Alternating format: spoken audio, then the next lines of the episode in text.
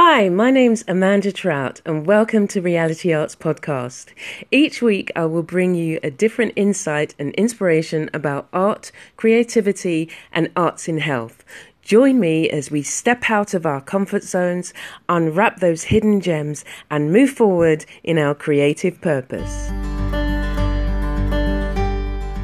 You're listening to Reality Arts, helping you to increase your creativity and unlock your hidden talents. Okay, so I found the green bit surrounded by trees and birds, and it's just beautiful. Um, some lovely houses around here. Um, it's just nice to be around greenery again um, and just to enjoy the fresh morning air. So, again, what are you going to do today? What pleasures will you take from that which is around you? And um, how will you do more than you did yesterday? Simple. okay, see you soon.